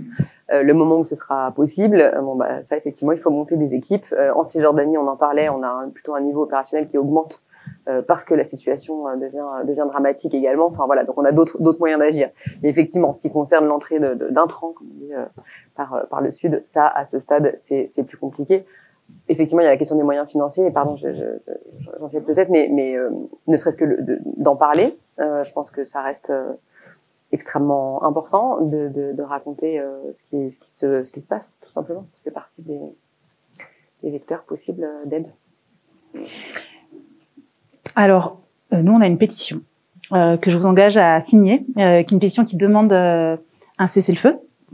Qui a déjà recueilli en une dizaine de jours 75 000 signatures en France, qui est très important par rapport aux pétitions classiques. On est à 1 million de signatures dans le monde, donc plus il y aura un mouvement aussi global, populaire, de personnes qui prennent cette parole-là, plus on arrivera plus on pourra mettre la pression aussi, parce que aujourd'hui la question du cessez-le-feu, elle est aussi dans les mains de la communauté internationale. Donc, on utilise toutes les voies possibles pour mettre cette pression-là, que ce soit la semaine dernière, il y avait la conférence humanitaire organisée par le président de la République. Nous n'avons pas pu y aller, mais nous avons, avec d'autres organisations comme Médecins du Monde, pris la parole en amont. Voilà, on essaye d'utiliser aussi les médias pour parler de ce sujet. Et puis, la deuxième chose, c'est aussi de ne pas contribuer nous-mêmes à polariser, à cliver et à diviser. Je pense que on est sur un sujet qui est très sensible et complexe dans la société française, et donc on peut aussi tous contribuer à ça en parlant des faits. C'est ce qu'on essaye de faire aussi, en appelant au cessez-le-feu, en parlant de l'ensemble des victimes. Voilà, on essaye de rappeler le droit. Le droit aujourd'hui, on a l'impression que c'est devenu le grand oublié, le grand perdant de l'histoire. Bravo. Et voilà. Pourtant, le droit, c'est quand même ce qui permet que les sociétés, qu'elles soient nationales ou internationales, elles vivent ensemble. Donc, on appelle vraiment à ce qu'on n'oublie pas la question du droit. Merci. Signer la pétition. Donc, signer la pétition, parler, continuer à en parler, en fait, et parce que là, il y a aussi quelque chose il y a un enlisement, en fait, parce que ça commence à devenir long. Et en fait, c'est pas du tout un enlisement c'est-à-dire c'est un enlisement conjugué à une intensification de la violence sur place. Donc il faut absolument continuer à en parler, continuer à essayer de comprendre. Donc des espaces comme ça va peut-être rien changer, mais c'est très important décaler un peu un regard, prendre le temps d'en parler par rapport à une violence aussi médiatique. En tout cas dans le contexte français, qui est extrêmement polarisé et qui ne permet pas en fait le temps du débat, le temps de la réflexion, le temps de la compréhension, puisque de toute façon quand on essaie de comprendre, on justifie je ne sais pas quoi. C'est déjà excusé comme voilà. Cher Mémépas. Absolument. Donc voilà, continuer à essayer de créer en fait ces espaces d'arracher des espaces aussi, de les imposer aussi, des espaces d'échange, de dialogue. Après, et donc évidemment, juste par rapport à la communauté internationale, en fait, enfin à notre échelle, très bien, mais il y a aussi quand même une décrédibilisation totale de la communauté internationale en termes des gouvernements et de ce droit qui est complètement, en fait, tout est dit dans ce que vous avez dit, tout est dit dans les rapports que vous faites, sur le terrain, etc. Mais comment faire que ça soit entendu? Et là, c'est encore une autre question. Et donc, on se sent complètement démunis. Donc, à notre échelle, c'est effectivement en parler, signer, aller manifester, continuer à descendre dans les rues, parce qu'il y a quand même aussi une décrédibilisation. Et je pense que ce que j'entends aussi beaucoup de voix palestiniennes, c'est « mais en fait, là, on se débrouille tout seul. On n'a plus du tout besoin de l'Occident. » Et ce qui se passe aussi dans les rues aussi arabes où là l'opinion je parle pas des gouvernements du tout, je parle vraiment de la société civile qui manifeste de manière assez exceptionnelle quand même, faut le dire, dans l'histoire. Mais en fait, il y a aussi enfin ce sentiment de double peine, c'est-à-dire de ce qu'on est en train de vivre est absolument inhumain, et en plus de ça, une solitude extrême par rapport à ce silence et l'impunité de l'armée et des exactions. Donc, continuer à manifester. Et dernière chose, je me permets de conseiller une action qui a été lancée par Rima Hassan, qui va intervenir bientôt à iReMMO, qui est présidente de l'Observatoire international des réfugiés dans le monde, des camps de réfugiés, voilà, et qui a lancé une très belle initiative qui s'appelle Action Palestine, et qui permet en fait de suivre les actions en France qui se déroule à notre niveau, donc interpeller les élus, interpeller les politiques et continuer à manifester et à en parler, et surtout à humaniser l'ensemble de tous ces chiffres qui sont évidemment extrêmement il faut les rappeler, mais donner des voix et humaniser, parce que c'est aussi dans la guerre médiatique dont on parle, c'est que tu en parlais au début, Joanne, c'est que je parlais avec Françoise Bergès il y a 2 semaines, qui essaye elle de faire aussi quelque chose, et elle disait qu'il y a une crise de l'identification, c'est-à-dire que quand on est en France dans son canapé et qu'on va regarder un civil ou une civile israélienne tuée, on va avoir un empathie. Et donc il y a vraiment une crise aussi de l'empathie concernant les civils tués palestiniens. Et donc, il faut aussi penser cette crise de l'empathie, cette crise de l'identification pour essayer de renverser un petit peu ce rapport et ce deux poids, deux mesures. Pierre Micheletti, votre ancien président, qui parlait de protocole compassionnel. Et voilà, notre compassion dépend d'un certain nombre de variables, notamment la couleur de peau. Et ben, je vous remercie beaucoup. On va passer la parole à la salle et en ligne. On va prendre plusieurs. Alors, vu qu'on est nombreux, est-ce que vous pouvez juste faire des questions, pas des questions mentaires? Je vais essayer d'être brève. Merci. Merci tout d'abord pour votre intervention. J'ai une question qui est peut-être un petit peu naïve. Pardon. Déjà, donc je vous remercie pour votre intervention. Et j'ai une question qui est peut-être un petit peu naïve, qui est en lien avec le droit en particulier. Je voulais savoir, en fait, quelles sont les différentes étapes pour pouvoir aboutir, par exemple, à une condamnation de la part de la CPI. Et parce que du coup, on va prendre plusieurs questions et ensuite tu notes la question et comme ça. Ok, voilà, c'est ça. Là, il y avait une note. Merci beaucoup. Il y avait une question. Ouais. Bonjour. Lors du témoignage, le terme génocide a été évoqué. C'est un terme très très fort. Et je voulais savoir si ce terme aujourd'hui fait sens. Qu'est-ce qu'il implique sur le plan juridique ou anthropologique? Merci. On va prendre une question en ligne. Ensuite, on répond et on recommence. Alors, en ligne, est-ce que je peux... j'arrive pas à lire l'intégralité.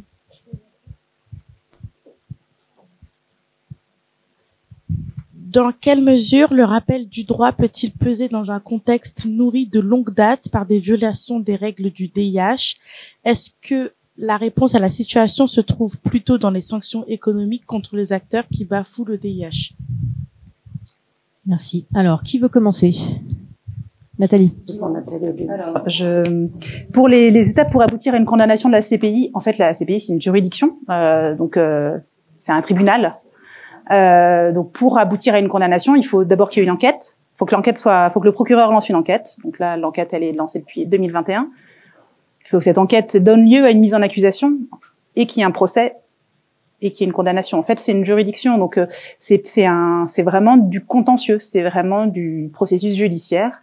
Voilà, donc l'objectif, c'est que la Cour pénale internationale puisse traduire en justice les auteurs. Après, ça n'est pas la seule réponse judiciaire, c'est que les crimes internationaux, et quand je parle des crimes internationaux, c'est crimes contre l'humanité, crimes de guerre, crimes de génocide, torture, sont des crimes qui peuvent être aussi bien jugés par des juridictions nationales que par des juridictions internationales. Ça peut être soit une juridiction nationale qui est compétente parce que ça s'est passé sur son territoire ou parce que les auteurs ou les victimes sont de sa nationalité, soit il y a un système qui s'appelle la compétence universelle, qui doit permettre aux auteurs de ces crimes-là de n'être en sécurité nulle part et donc d'être jugés normalement dans n'importe quel pays. En France, la compétence universelle, elle est entravée par un certain nombre de verrous légaux qui ne permettent pas qu'elle puisse être totalement exercée. Mais il y a un certain nombre de pays qui, notamment l'Allemagne, voilà, ou la Belgique, qui peuvent le faire, et d'autres pays. Donc nous, on appelle toujours à ce que la justice passe soit par les voies des juridictions nationales, soit par la compétence universelle, soit par la Cour pénale internationale. Et l'objectif, effectivement, c'est qu'au final, il y ait des procès et des condamnations. Et sur le génocide, je peux enchaîner. Ouais. J'allais enchaîner. Vas-y, enchaîne sur le génocide, enchaîne sur le... Sur génocide, j'enchaîne sur génocide. Ouais, c'est étrange cette phrase. Alors, mais... c'est un crime international qui est défini par l'intention d'exterminer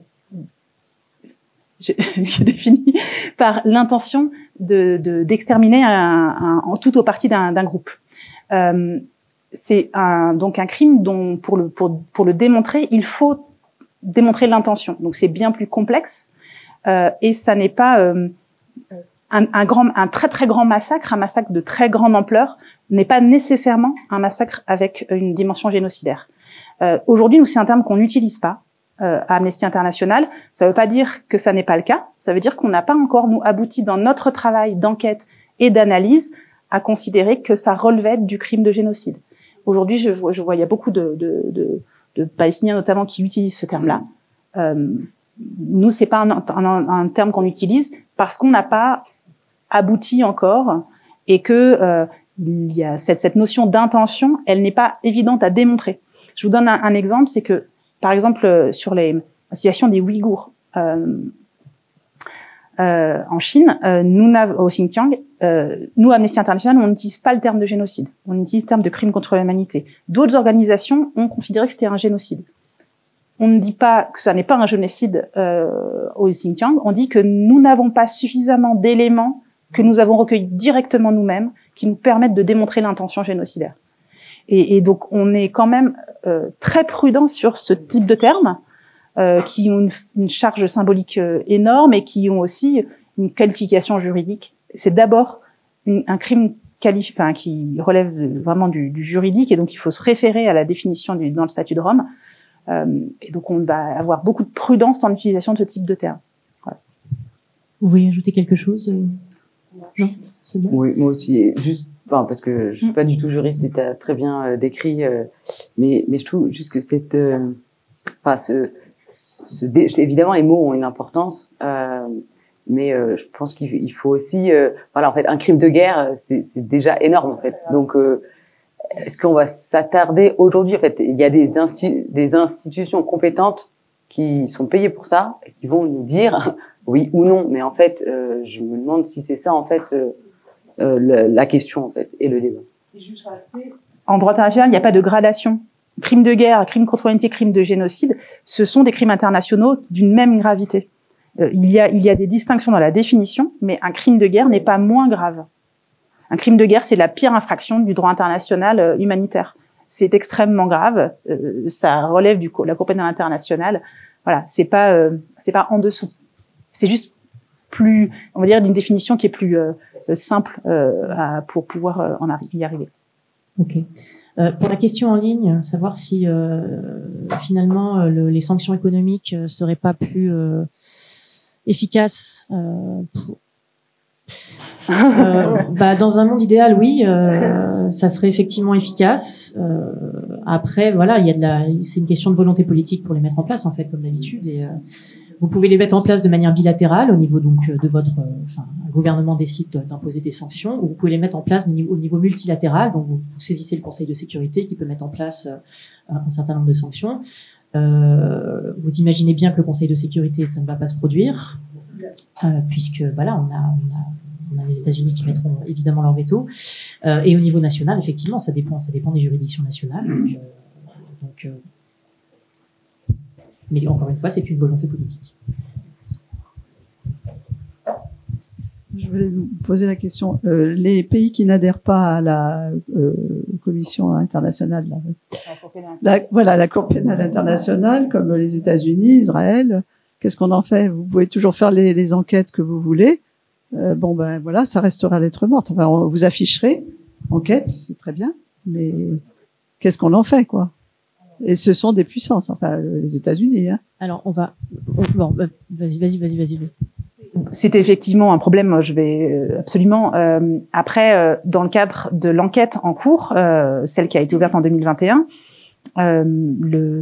Déjà, Israël peut collaborer à cette enquête. C'est pas parce qu'ils sont pas membres de la Cour qu'ils ne peuvent pas collaborer à cette enquête. Et le fait que eux-mêmes peuvent aussi, leurs juridictions nationales peuvent connaître des crimes du 7 octobre. Et d'ailleurs, j'imagine qu'il y aura des enquêtes, mais ça n'empêche pas qu'aujourd'hui l'enquête est lancée et que même si Israël ne veut pas collaborer, le fait que qu'il y ait une enquête de la CPI, c'est aussi un signe fort qui est envoyé. Et nous, on était quand même très satisfaits du fait que cette enquête soit lancée, parce que il y avait vraiment une sorte de béance, quoi, et une absence totale de travail de ce côté-là. Mais le fait que la CPI, que Israël soit pas membre de la CPI, n'empêche pas la CPI d'enquêter. Oui, parce que, arrête-moi si je me trompe, mais en fait, la CPI juge et est compétente pour juger des crimes qui se passent sur le territoire d'un État membre de la CPI, c'est ça? Et la Palestine a signé le traité de Rome. Absolument. En 2015. 14, 15, oui. 15, et c'est pour ça que ça, C'est pour ça que... en fait, l'enquête qui est ouverte en 2021, elle remonte à 2014, qui est donc il y avait une opération militaire dont je n'ai plus le nom, qui avait été relativement meurtrière. Et donc c'est pour ça que l'enquête remonte à 2014 et pas avant. Oui. Voilà. Mais effectivement, la Cour pénale internationale reste un outil tout à fait incomplet et insuffisant à cause du fait que un certain nombre de grandes puissances ne sont pas parties au traité de Rome et que il y a par ailleurs sur l'enquête de la CPI de 2021 ne bougeait pas depuis parce qu'il n'y avait pas de moyens donnés et qu'il y a aussi la CPI, elle reste l'instrument de volonté politique, c'est-à-dire si il n'y a pas de volonté politique de mettre des moyens concrètement de mettre de l'argent, des budgets pour qu'il y ait des enquêteurs et des personnes, qu'il y ait un pool d'enquêteurs qui vraiment travaillent sur le sujet, l'enquête n'avance pas. Et là, l'enquête là d'un coup va avancer parce que il y a à nouveau un intérêt. Et ce qui s'est passé sur l'Ukraine l'année dernière, avec une CPI qui s'est saisie très rapidement et qui a ouvert une enquête très rapidement, c'est, on le faut le voir comme un bon exemple et du fait que la CPI peut être efficace dans le cadre de conflits de ce type-là. Donc nous, on a plutôt dit, mais prenons exemple sur ce qui s'est passé sur l'Ukraine pour dire que la CPI peut faire des choses, peut documenter, et il y a effectivement des questions de choix politiques qui sont faits.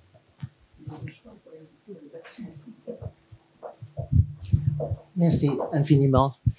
Devant le contraste que vous avez souligné entre la vérité qui est diffusée tous les jours, cette guerre n'est pas invisible à personne, le contraste entre la volonté politique des leaders du monde et les réalités, est-ce que ça peut, à votre avis, être lié au fait que depuis 60 ans, toutes les résolutions ont été ignorées, bafouées. Il n'y avait jamais la volonté politique de traiter le problème comme politique au lieu de sécuritaire. Merci. On va prendre encore une autre question.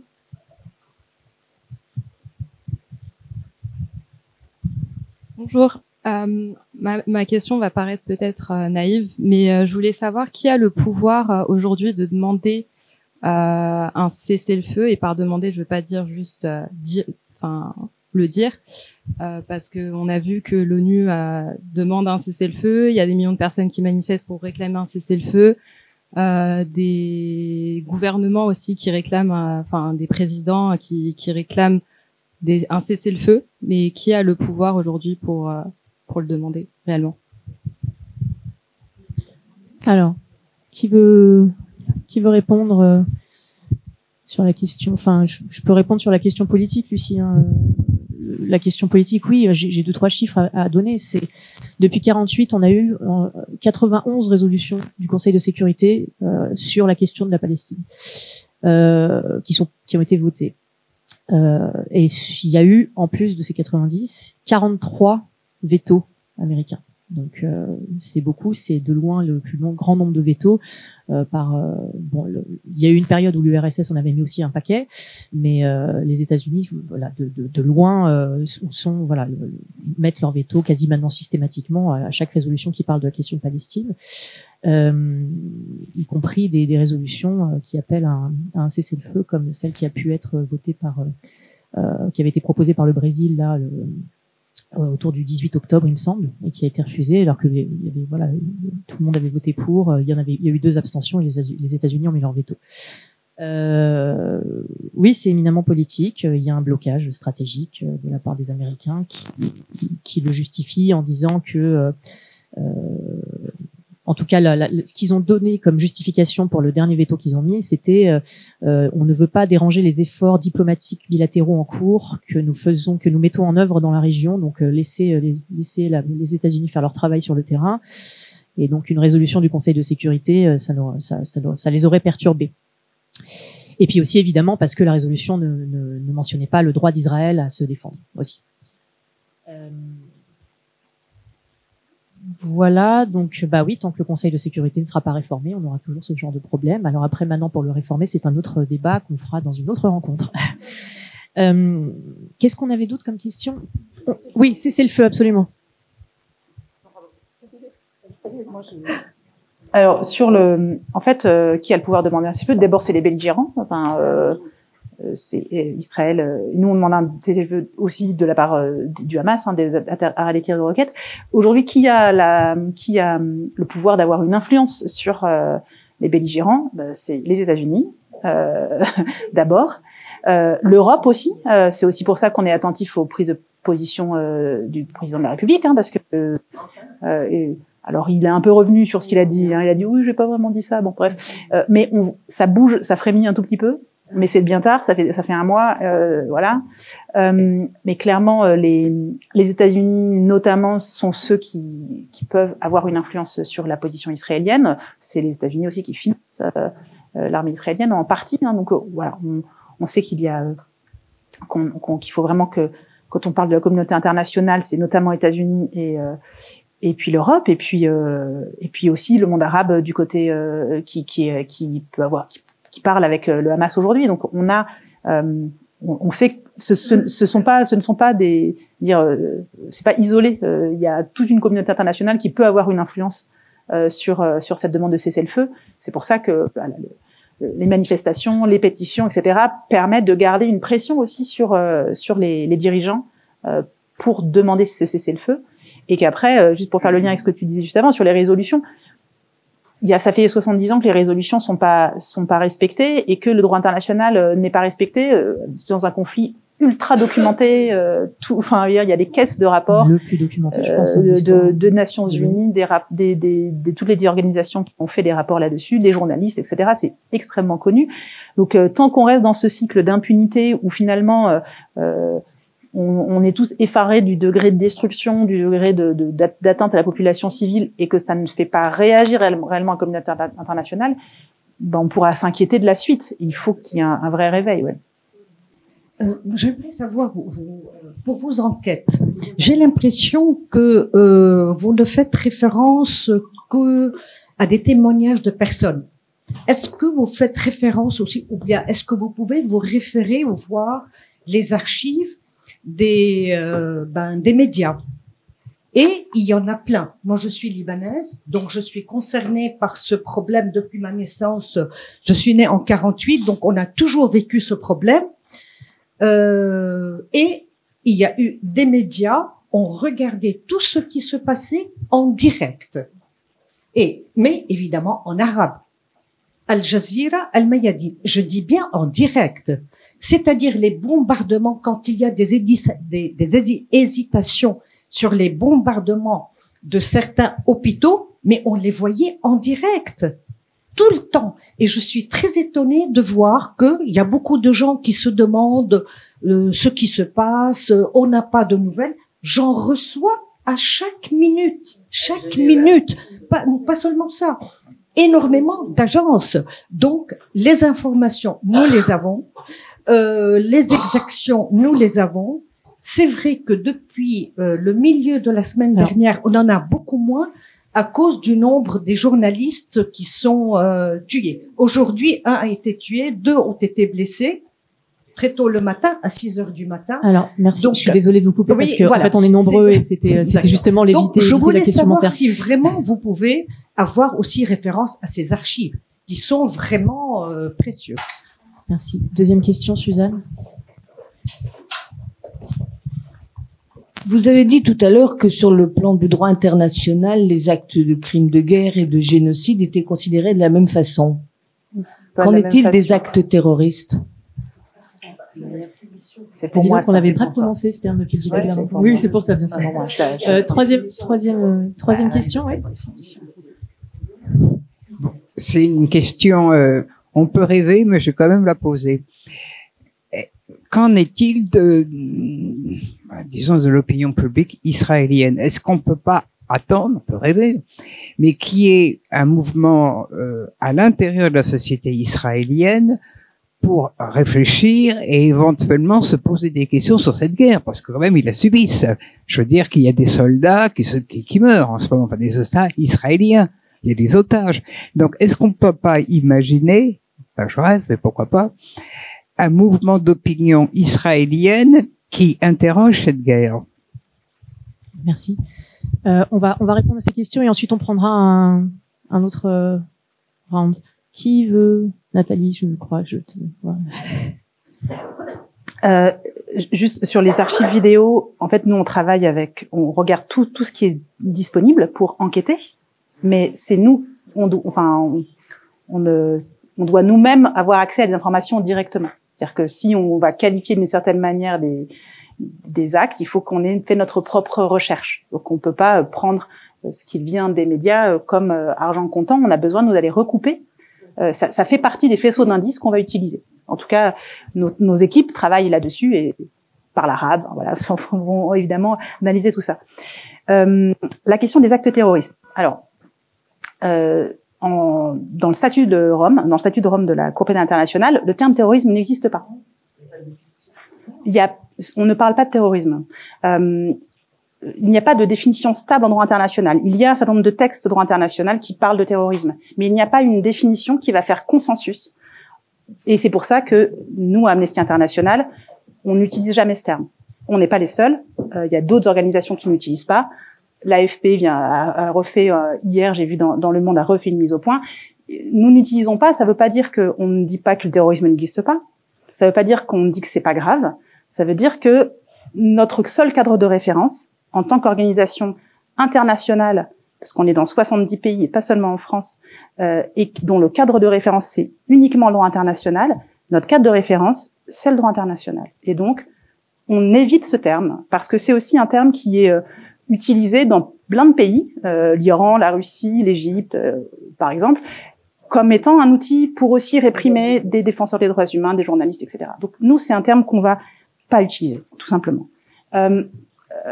C'est pour ça que on se réfère aux définitions de crimes qu'il y a dans la Cour pénale, dans le statut de la Cour pénale internationale, crimes de guerre, crimes contre l'humanité, crimes de génocide. Concernant ce qui s'est passé le 7 octobre, on dit clairement que ce sont des attaques délibérées contre des civils, des massacres de civils qui sont abominables et qui ont été faits, voilà, qui sont des exactions sommaires, etc. Et ça relève du crime de guerre. Le fait de dire que c'est du terrorisme va pas rajouter quelque chose juridiquement. Et je parle du droit international. Évidemment, en droit national, c'est différent puisqu'il y a une définition du terrorisme en droit national. Mais encore une fois, Amnesty International n'est pas une organisation purement française. On travaille partout dans le monde et on a besoin d'avoir un cadre de référence qui va être applicable partout dans le monde. Voilà. C'est pour ça qu'on n'utilise pas ce terme-là. Et donc, encore une fois, il y a pas mal de juristes internationaux qui ont été interrogés ces derniers temps et qui ont redit le fait le terrorisme, en fait, le fait d'utiliser de faire appel au terrorisme en tant que méthode de guerre, ça peut relever du crime de guerre, ça peut relever du crime contre l'humanité, mais ça ne va pas rajouter, c'est pas un terme qui va permettre de mieux qualifier en droit international. En revanche, moi, je comprends parfaitement que aujourd'hui, ce soit utilisé par plein de gens pour exprimer la terreur qu'ils ressentent face à ces exactions. Je comprends parfaitement que ce soit utilisé par des politiques ou dans la vie sociale, etc. Donc c'est pas un terme qu'on utilise pour des raisons vraiment de rigueur juridique qui est un peu parfois difficile à faire passer. Par rapport à votre question qui est pas du tout naïve à mon avis, par rapport au rôle de... Oui, on peut rêver, voilà. Je pense qu'on peut rêver. Enfin, je veux pas être optimiste, mais en tout cas, enfin, la société israélienne était est très fragmentée. Elle était très fragmentée avant le 7 octobre et ils manifestaient contre leur gouvernement. Donc là, aujourd'hui, il y a une sorte d'unité, mais qui en fait, il y a eu même des familles d'otages qui ont demandé le cessez-le-feu. Après, c'est pas entendu, mais en tout cas, il y a des voix israéliennes et je pense qu'effectivement, leur rôle est peut-être, enfin, l'espoir d'un changement est certainement entre leurs mains aussi. Pour ajouter peut-être quelques précisions, Netanyahou est en très mauvaise posture, hein, dans les sondages. Je ne vais pas raconter n'importe quoi. J'ai plus le chiffre en tête. Il me semble que c'est 76%, mais 76% hein, des personnes des Israéliens qui considèrent que Netanyahou est responsable, hein, de ce qui s'est passé le 7 octobre.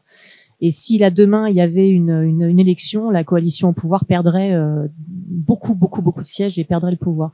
Donc il y a quand même, voilà, il y a une très grande colère, hein, qui dans la rue israélienne. Après cette colère, je sais pas dans quelle mesure elle peut se corréler à plus de justice pour les Palestiniens. C'est relativement découplé, hein, même quand vous regardiez les manifestations dans les rues israéliennes pour des questions, voilà, pour par rapport à au risque de démocratique. Vous aviez un petit bloc anti-occupation qui faisait ce qu'on appelle de l'intersectionnalité, en gros de la convergence des luttes. C'est très minoritaire, donc voilà. Mais oui, on peut espérer peut-être avec ce qui s'est passé le 7 octobre. Voilà, je sais pas, je peux pas m'avancer, je connais pas assez finement la société israélienne pour ça. Merci. Et puis vu qu'on parlait de l'opinion publique israélienne, je me demandais comment l'opinion publique palestinienne réagissait à ce qui s'est passé le 7 octobre, et notamment par rapport au Hamas. On a souvent tendance en fait à réduire les Palestiniens comme adhérents au Hamas. Et je pense que on pourrait peut-être complexifier un peu. Oui, une petite question concernant quand on jette un coup d'œil sur la carte de la Cisjordanie occupée. C'est quand même, il faut être aveugle pour ne pas comprendre que sous les bombardements de la Cisjordanie de Gaza, une nouvelle et dernière Nakba est en train de se préparer. La dernière des dernières, c'est cette route que les colons ont créée pour casser la ville, je crois, de Jénine en deux. Mais là, ça se voit, ça se dessine que, profitant de l'élimination d'une partie des Gazaouis, Monsieur Netanyahou n'est pas en train d'accomplir un rêve qui est de annexer l'intégralité de la Cisjordanie et puis voilà. Est-ce que je vais juste profiter du fait que j'ai le micro pour une question par rapport à Médecins du Monde, enfin les organisations qui ont des personnes sur place. On utilise souvent le fait que le Hamas utilise également les Gazaouis, les Palestiniens comme bouclier humain. Est-ce que il y a des faits qui sont avérés sur ça, parce que c'est un peu une excuse. Voilà, c'était juste pour ça. Allez, dernière question, oui, donc merci. Est-ce que on peut aujourd'hui, que ce soit par ce qu'on connaît sur l'histoire ou sur Israël ou sur la Palestine ou les analyses politiques ou quoi que ce soit, est-ce qu'on peut identifier une ligne rouge où on se dit Israël ne pourra pas franchir cette ligne rouge, parce que à chaque fois qu'il y en a une, Israël la franchit, ça recommence, et à chaque fois on se dit bon là ça va être le dernier point. Donc est-ce que on imagine un événement ou une décision ou quoi que ce soit où là quelque chose changera vraiment radicalement? Qui veut commencer? Tu veux... Oui, peut-être. Du coup, alors par rapport à l'annexe. Oui. Non, les Palestiniens. Non, il y a plusieurs choses. Donc déjà, par rapport à l'opinion palestinienne, par rapport au Hamas. Alors là, de toute façon, aujourd'hui, on a entendu des sondages, des gens qui faisaient. Enfin, c'est quand même très compliqué aujourd'hui de faire du terrain, de faire des enquêtes actuellement. Donc en fait, tout ce qu'on va entendre, il faut quand même le prendre avec des pincettes. Évidemment, les Palestiniens ne se réduisent pas au Hamas. Voilà.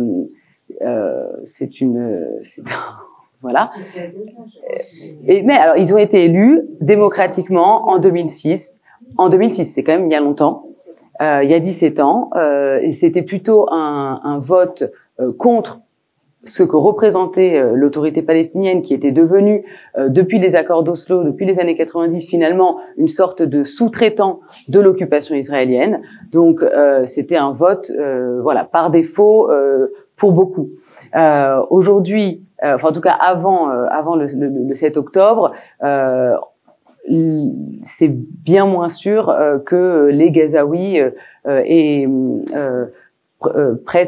y avait eu un autre d'autres élections, c'est bien moins sûr que ce qu'on disait, c'est que il perdrait à Gaza, mais qu'il l'emporterait en Cisjordanie. Mais dans tous les cas, en fait, il y a aussi une décrédibilisation totale des factions politiques, une désillusion très forte, hein, on est dans une période de post-Oslo, une période où toutes les négociations de paix, etc., entre guillemets, se sont soldés par des échecs, où la poursuite de la colonisation n'a fait que se poursuivre, et où la dégradation de la vie quotidienne des Palestiniens n'a fait que se renforcer. Donc la question de la représentativité des factions politiques, de toute manière, il faut la prendre avec des pincettes. Et aujourd'hui, je ne m'avancerai pas sur l'opinion palestinienne, qui est extrêmement plurielle, diverse.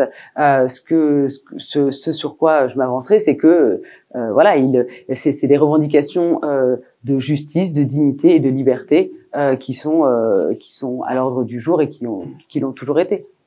Peut-être ajouter aussi dans ce sens-là aussi que dans la bande de Gaza, qui est donc sous le contrôle du Hamas, je parle avant le 7 octobre, les droits civils et politiques des Palestiniens n'étaient pas respectés. Il n'y a pas d'élection depuis 17 ans. Il n'y a pas de respect de la liberté d'expression. Il n'y a pas non plus les moyens pour que les Palestiniens de la bande de Gaza voient une autre offre politique. Et il y a aussi recours à la détention, la peine de mort qui est aussi utilisée. Enfin, voilà, on est dans des situations où les autorités de fait ne respectent pas non plus les droits des Palestiniens. Donc c'est très difficile aujourd'hui. Moi, je rejoins complètement ce qu'a dit Marion sur le fait qu'on ne peut pas aujourd'hui considérer, il n'y a pas de sondage fiable, d'études fiables qui pourraient dire quel est le soutien des Palestiniens ou pas au Hamas. Et il faut aussi considérer ce qu'il y a comme espace civique en fait pour les Palestiniens, que ce soit en Cisjordanie ou à Gaza, l'espace civique qui est permis normalement par la liberté d'expression, la liberté d'association, la liberté de manifester, etc. Cet espace civique est réduit à quasiment rien, donc c'est extrêmement compliqué pour une population de pouvoir dire vers qui elle voudrait se tourner. Oui, sur la question effectivement de l'utilisation du Hamas de bouclier humain, en tout cas pour répondre aux accusations qui peuvent être faites. Moi, je serais effectivement très prudente sur cette affirmation. On l'a redit tout à l'heure, on parle d'une centaine de kilomètres carrés avec une densité de population extrêmement rare dans le monde. Donc, j'imagine effectivement que tout peut être très proche, géographiquement parlant. C'est un fait, hein. Je veux dire, il s'agit pas d'être experte militaire pour avancer ce type de choses.